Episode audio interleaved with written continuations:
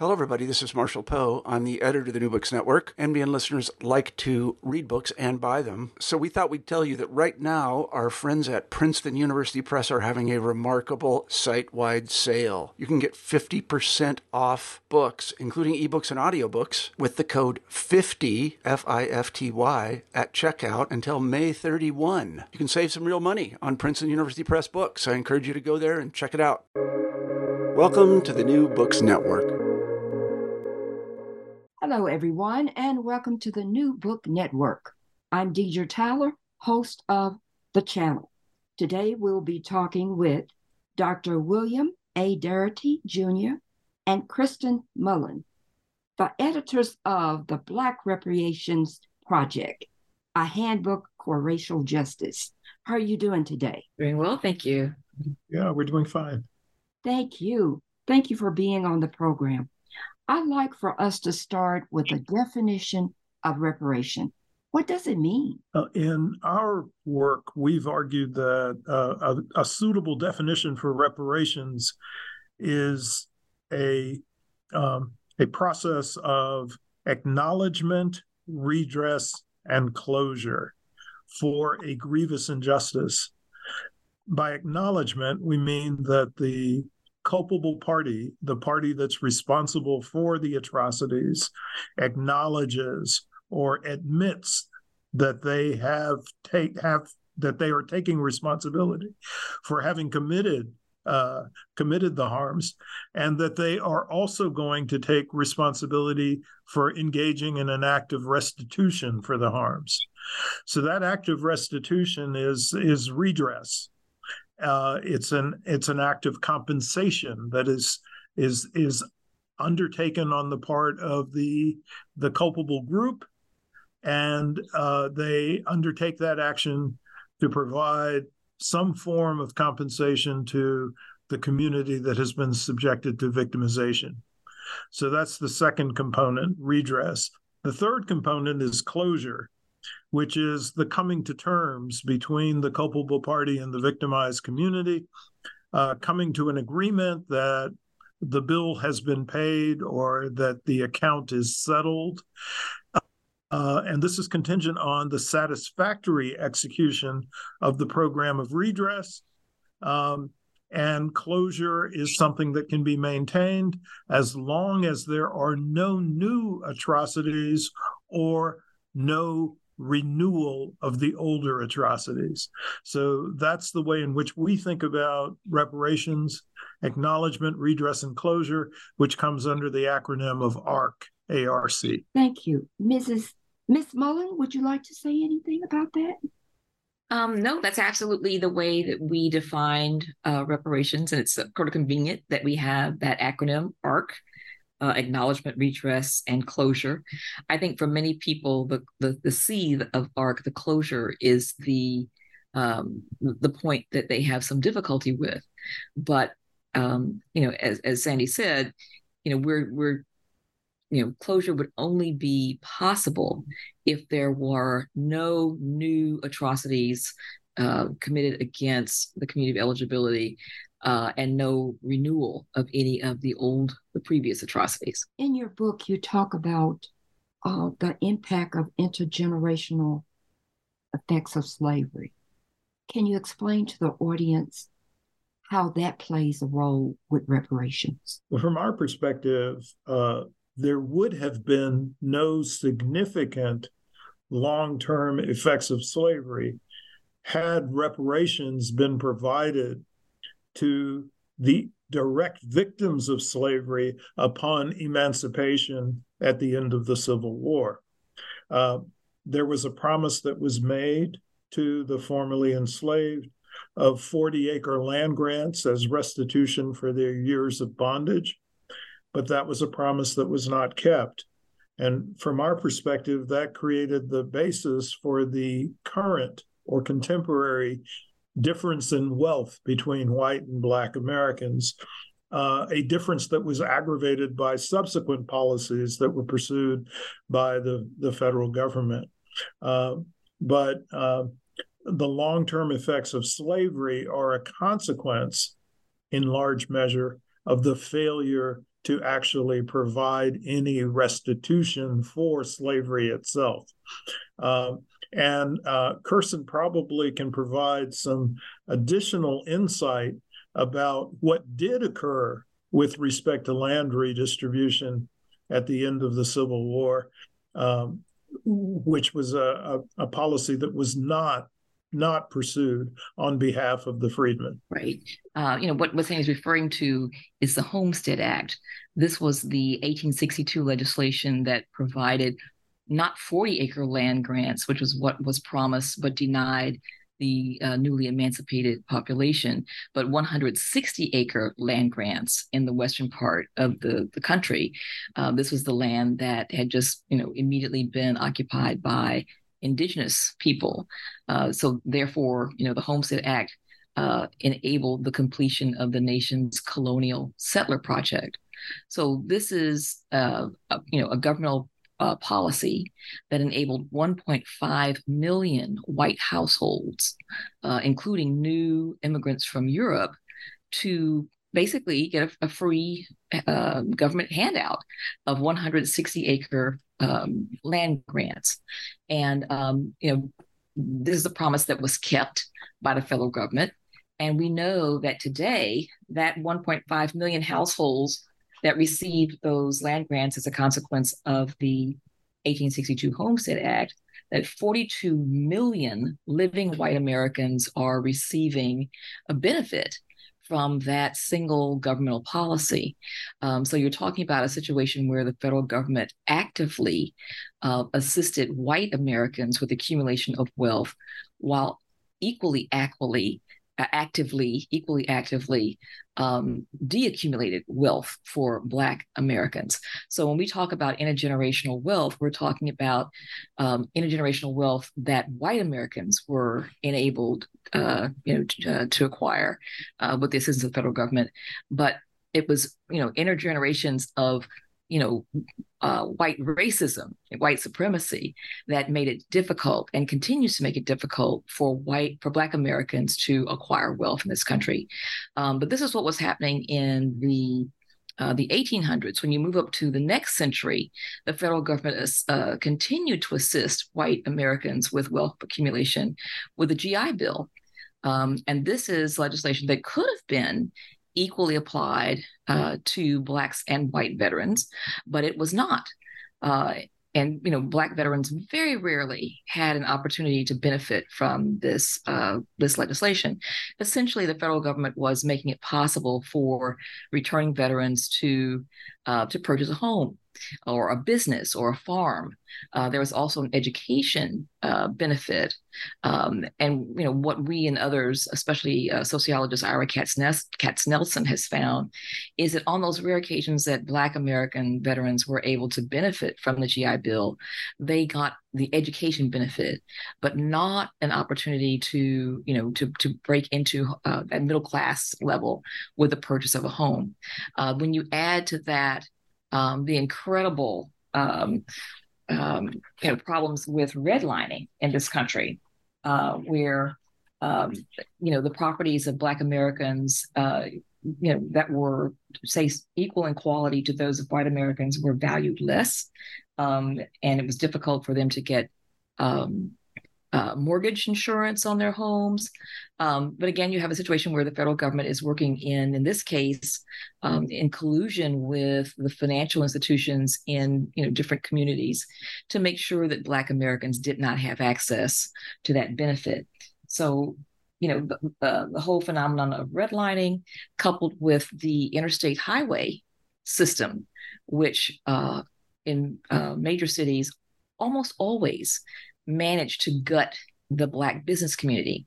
So again another situation where you know the the wealth that black people were able to um, to acquire was decimated by uh, the highway system which the federal government was behind.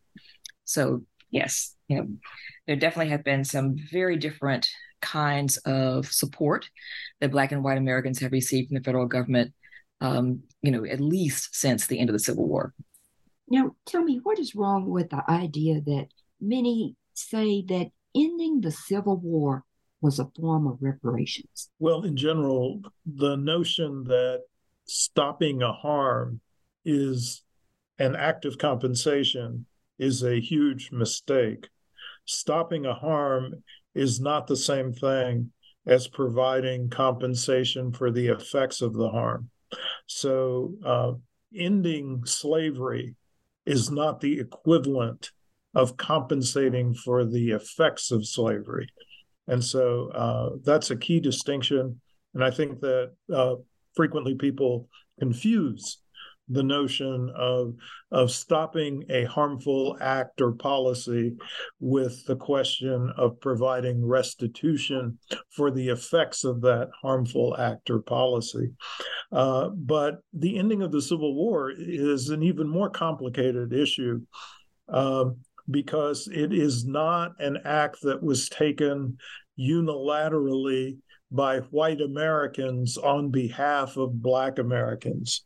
In fact, from the standpoint of the Union forces, uh, there were uh, upwards of 150,000 Black soldiers who contributed to the Union effort, and in the process uh, experienced the rate of mortality that was higher than the rate of mortality for the white Union soldiers. Uh, the number of deaths that took place during the course of the Civil War, approximately 700,000 of them, half of those deaths took place uh, among the soldiers who were fighting for the Confederacy. And of course, they were fighting for the purposes of preserving slavery. Um, one final point that I think is relevant is the um, uh, there there was a serious attempt uh, to prevent the Civil War from occurring while simultaneously ending slavery through a program that President Lincoln attempted to introduce long before he became president. Uh, and this is a program of compensated emancipation. The idea that he had was let's pay the slaveholders for their human property and thereby liberate them without having to have a national conflict. Uh, but this was a proposal that was never seriously considered by the Southern slaveholders. Uh, in fact, they never came to the negotiating table to consider seriously uh, some sort of plan for compensated emancipation. So, as a consequence, one could argue that uh, the the white South actually chose to go to war rather than to avoid it uh, through an alternative means of ending slavery. You know, there's a there's a there's a um, a quote of Malcolm X that we like to use. Uh, he talks about um, the metaphor that he sets up is you know if if someone stabs you uh, with a knife that's nine inches long uh, and they pull it out, you know, three inches, but six inches of the knife are still in the in your body you know that provides you some relief but you're still you know you're still you know probably morally wounded. If you pull the knife out another three inches that also provides a significant um, amount of uh, relief but again the knife is still there. If you pull it all the way out uh, you know, the knife is now no longer plunged in your in in the person's body, but they've got this gaping wound. And so um, when you think about all these kind of incremental things that people have done, um, you know, that's not the same thing as retribution. You know, let's say say I was stealing your cattle for three years, and finally, uh, you know, the, the law or someone is able to make me stop all right, so I'm no longer conti- I'm not continuing to steal from you, but I still have all of those cattle that I took from you. Um, that's not reparations. you know, that's the law coming in and doing what it should do. Reparations would require me to return all of your cattle and probably also some interest on, you know, the money that you might have made if you had sold those cattle over the years that I had them. So this is what we're talking about. You know, uh, ending the Civil War was the end of you know, ending something that was immoral. Yes, it needed to happen, but that did not provide reparations. Uh, it could have if the federal government had followed through on its promise of 40 acre land grants, but it did not. So, no, retribution, uh, reparations are still due. They're over 158 years uh, due at this point. Now, you talk about the National Labor Relations Act in 1935. Tell us how did this impact um, Black Americans in the past and today? Well, the National Labor Relations Act, if I recall, concerns uh, the consolidation of the opportunity for unions to engage in, uh, in, in, in strong negotiations with employers. Uh, but um, I'm not sure. You know, one could argue that that, that was a two-edged sword with respect to the black community. Uh, whether or not it was useful to Black Americans was contingent upon whether or not they could be members of particular unions. And so the union organizations that were receptive and inclusive uh, of, of Black members were the ones in which the uh, National Labor Relations Act was something that could be beneficial to black workers. Uh, but there were a number of unions that excluded black workers altogether. And so, in that context, the law was not necessarily beneficial. But um, the National Labor Relations Act is not something that I think is uh, a central instrument of either positive or negative impact on on black workers education just tell us how did african americans suffer because they did not have adequate education or education at all? You're talking about the period of of enslavement or? Yes. Well certainly um so much information about our laws about what was happening in current events uh, what kinds of rights they may or may not have had. Um, you know not being necessarily uh, able to deter- to to be not being aware of uh, insurrections that were happening not just in the United States but across the Caribbean and, and southern and south and, and, central and South America. You know these were all ways that you know white Americans contrived to keep black people in the dark, to keep them ignorant, um, you know, to make them think that the, the existence that they were enduring was normal um, and that this was exactly what was happening to enslaved people all over the world. So, you know, yes, not being able to, uh, you know, not, not having that um, literacy was a huge thing, but it was not 100%. There were always Black people who were managing somehow to obtain literacy. Um, in some cases, the, the white people around them assisted them.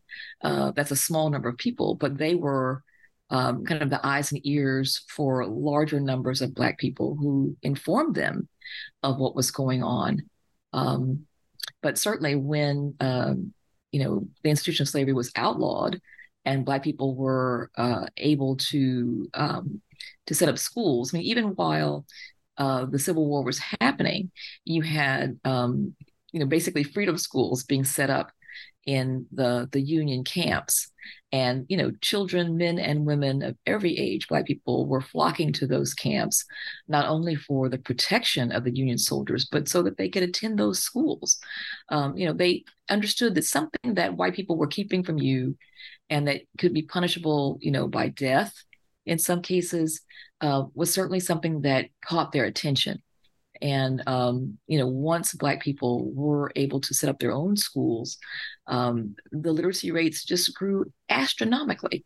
Um, I mean, Sandy may be able to say, you know, something specifically about how uh, uh, during Reconstruction, um, the, the, extent to which literacy uh, became pretty, you know, pretty widespread. Um, I think that the the the highest estimates that I've seen of the degree of literacy among Black Americans at the end of the Civil War is about 20% of the population. And that was disproportionately uh, literacy that was present among the freed Black population. Um, but, uh, you know, remarkably, by the beginning of the 20th century, the Black literacy rate had risen to somewhere in the vicinity of about 60%.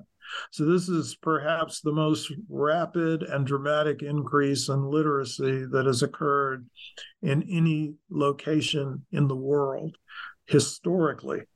Um, and so, uh, you know black black americans particularly those whose ancestors were enslaved in the united states uh, have long had a, a strong passion and commitment to educational attainment.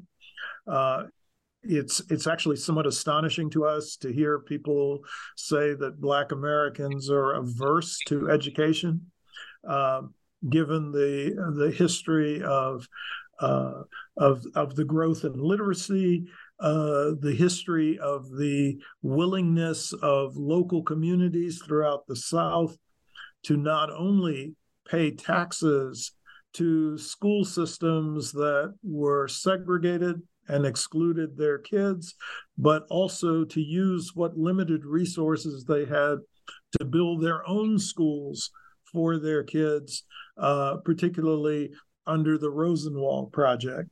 Um, so, um, uh, so education has been something that has been central to uh, the Black American experience and uh, and the Black American uh, scheme of aspiration. Uh, but what we what we also must add is that um, education is not is not the panacea. Um, vital as it is, it does not provide us with an avenue to correct things like massive economic disparity. So, for example, if we think about racial wealth differences in the United States, which uh, on average, as of 2019, meant that uh, a white household had $841,000 more than a black household. Uh, if we think about that kind of disparity, that kind of gap is not bridged by education. In fact, white household heads who never finished high school have uh, a significantly higher median level of wealth than black household heads who have college degrees. That's telling us a lot of information there. Now let's look at housing and the case for reparation. Tell us about that story. Well, um, uh, sorry, Callie House. Oh, I th- did you say Callie House or did you say housing? Housing. Okay. Housing. Oh, okay. Okay. Okay. Okay. Um, so if you think about um, situations where Black uh, American descendants of U.S. slavery managed to uh, obtain housing. Um, oftentimes, they were in the communities that were the least desirable, the parts of the city um, that whites did not want to settle in.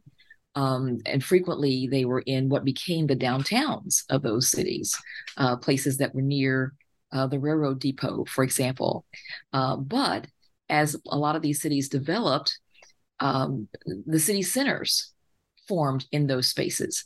And so there was a need for city halls and civic centers and uh, performing arts centers uh, and eventually airports. And uh, and so what did they do? They they often appropriated those neighborhoods that white people didn't want initially, but suddenly now are valuable uh, because these are the perfect places to locate all this infrastructure that suddenly you know spells out you know uh, that's now significant for a growing a, growing city. Uh, and so uh, the cities would declare eminent domain on those black communities. Um, and many times uh, people did not receive what their properties were worth. Uh, or if there were uh, relocation allowances they would be on the meager side. Um, and this happened over and over and over again in, in many different cities.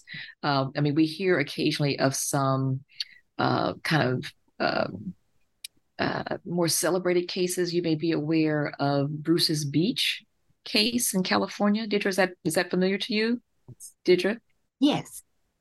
Uh, you are familiar with Bruce's Beach? Yes, I am. Okay, but this is a this is one of those rare cases where there is a tremendous amount of documentation. This is a situation where a black couple owned two acres of land on uh, Manhattan Beach, which is you know part of Los Angeles County, um, which they purchased in the 1920s, and it was a going concern. It did incredibly well. Um, but then the, the local whites were not really happy to see black people coming and enjoying themselves on the beach, taking in the sun, taking in the waves, picnicking. Um, and they, you know, were not happy until they were able to convince um, the, the politicians that they knew to take over that property through eminent domain. And uh, you know they received just a small fraction of what the property was worth uh, in the 1940s when the, the, the state took it over. Uh, fast forward to you know the current times when those two acres you know were valued now at 75 million dollars. Uh, this was property that they had paid I think in the 20,000s uh, uh, for it initially. Um, and you know, so now what's going to happen? I mean, ultimately, the city uh, and the state did decide to give the property back to the family, uh, and the family, I think, then turned around and sold it to the city for, uh, to the state rather, for twenty thousand, twenty million dollars. But it's the, you know, it's rare that you have a situation where, um, you know, you have that level of information about what happened and know who the, you know, who the the uh, you have a chain of, of, of ownership with the property. Um, but as you know, we were talking about uh, the highways. Um, so many times, Black communities were the targets for you know urban quote unquote urban renewal. Uh, you know, also known as Negro removal in a lot of a lot of places. Um, but as, as Sandy will say too, you know, housing is the place where a lot of people uh, middle income, lower uh, income folks, that's where their wealth is. But it's not, um, you know, uh, whether you do or don't have a house does not necessarily. How do I put this, Andy? Um, you know, I'm, you know, people will say, "Oh, you know, well, make it possible well, I think, I think... a house somehow." Go ahead. Somehow, you know, somehow this will will equalize uh, the wealth disparity, and that's just right. not the case. That's not true. Yeah. Uh, I think that we have a tendency in the United States because we have romanticized home ownership so much to think that if you could equalize home ownership between blacks and whites, then you could eliminate the racial wealth gap. Uh, but that's that's far from true. Uh, it is actually uh, largely the case that it is households that are at the middle of the income distribution that depend or rely most heavily on home ownership as their source of wealth. Uh, but when you get to the upper uh, 25% of the income distribution, those households have much more diverse portfolios and much larger uh, levels of wealth. And so uh, they not only rely upon home ownership, but they own stocks and bonds. They own non residential real estate. They own businesses. They have a variety of, of pension programs that they are, are a part of. Um, and so these other types of assets loom much, much uh, larger in the portfolios of uh, of the upper 25% of of the economic distribution and um, and I think that uh, if we downplay those other types of assets uh, we grossly overestimate the effect of equalizing home ownership between blacks and whites. You know, I think it's important to say that, you know, yes, it's, it's extremely uh, significant that, you know, these the Black Americans in the U.S. slavery be housed, um, and that you know Black people will comprise the largest number and percentage of unhoused people in this country. So housing is important. But as Sandy is saying, um, it's just one piece of that wealth puzzle um, that needs to be addressed. What is the overall message you want to leave the reader with once they finish this book? Well, I, I, we we may have slightly different comments here, but uh, the message that I would hope readers of the Black Reparations Project would come away with is the centrality of having a program that meets four pillars. The first is it establishes clearly who should be eligible for reparations under uh, the aegis of a project that is designed for Black Americans. And from our perspective, uh, reparations should go specifically to those Black Americans whose ancestors were enslaved in the United States. Uh, we offer two eligibility criteria. Uh, the first is an identity standard that says that an individual must self identify or have self identified as Black, Negro, African American, or Afro American for at least 12 years before the adoption of a reparations plan or a study commission for reparations. Uh, and in addition, uh, there is a lineage standard that must be met. So an individual would have to show that they have at least one ancestor who was enslaved in the United States of America. Uh, so that's the first dimension. The second is uh, we have to establish what the amount should be for a reparations plan. And the amount that we have arrived at, predicated on an analysis of the magnitude of the racial wealth gap, which we argue that a reparations plan should be designed to eliminate. Uh, the amount that we've arrived at is is currently in the vicinity of 14.3 trillion dollars. Um, there are two other components of a, a, reparations plan, and I'll be glad to, to hand off to Kirsten to talk about those last two components. But they involve who should pay and they involve what form reparations should take. Yeah, thank you. I would add to that, you know, that, you know, you, for readers, you know, that you have before you a, a guide that defines reparations uh, and also provides a wealth of information about our nation's history, uh, information that may be new to you, uh, but that outlines both the US government's culpability with respect to the creation and maintenance of the racial wealth gap uh, but you also have in the Black Reparations Project information about, um, you know, how to how to act, how to move forward. Um, you know, we always want to uh, encourage readers to to act you know, to to lobby and to petition Congress for true reparations for Black American descendants of U.S. slavery. You know, one of the things that we hear from audiences is that they are grateful to have this vocabulary. You know, they now feel able to talk about intergenerational wealth transfers. They now are able to talk about the 40 acre land grants that were promised and. Um, the newly emancipated uh, you know black people in conjunction with the 160 acre uh, land grants, the, the Homestead Act of 1862. Like many people say they knew about those two things, but never thought about them together. Um, but um, you know, but also knowing about things like um, intergenerational wealth, how that happens, who has it, who doesn't, and why. Or as you were talking about, this whole question of literacy, or thinking about all of the ways that the federal government has advantaged white Americans while simultaneously disadvantaging Black Americans. Um, there's information about all of this in the Black Reparations um, Project.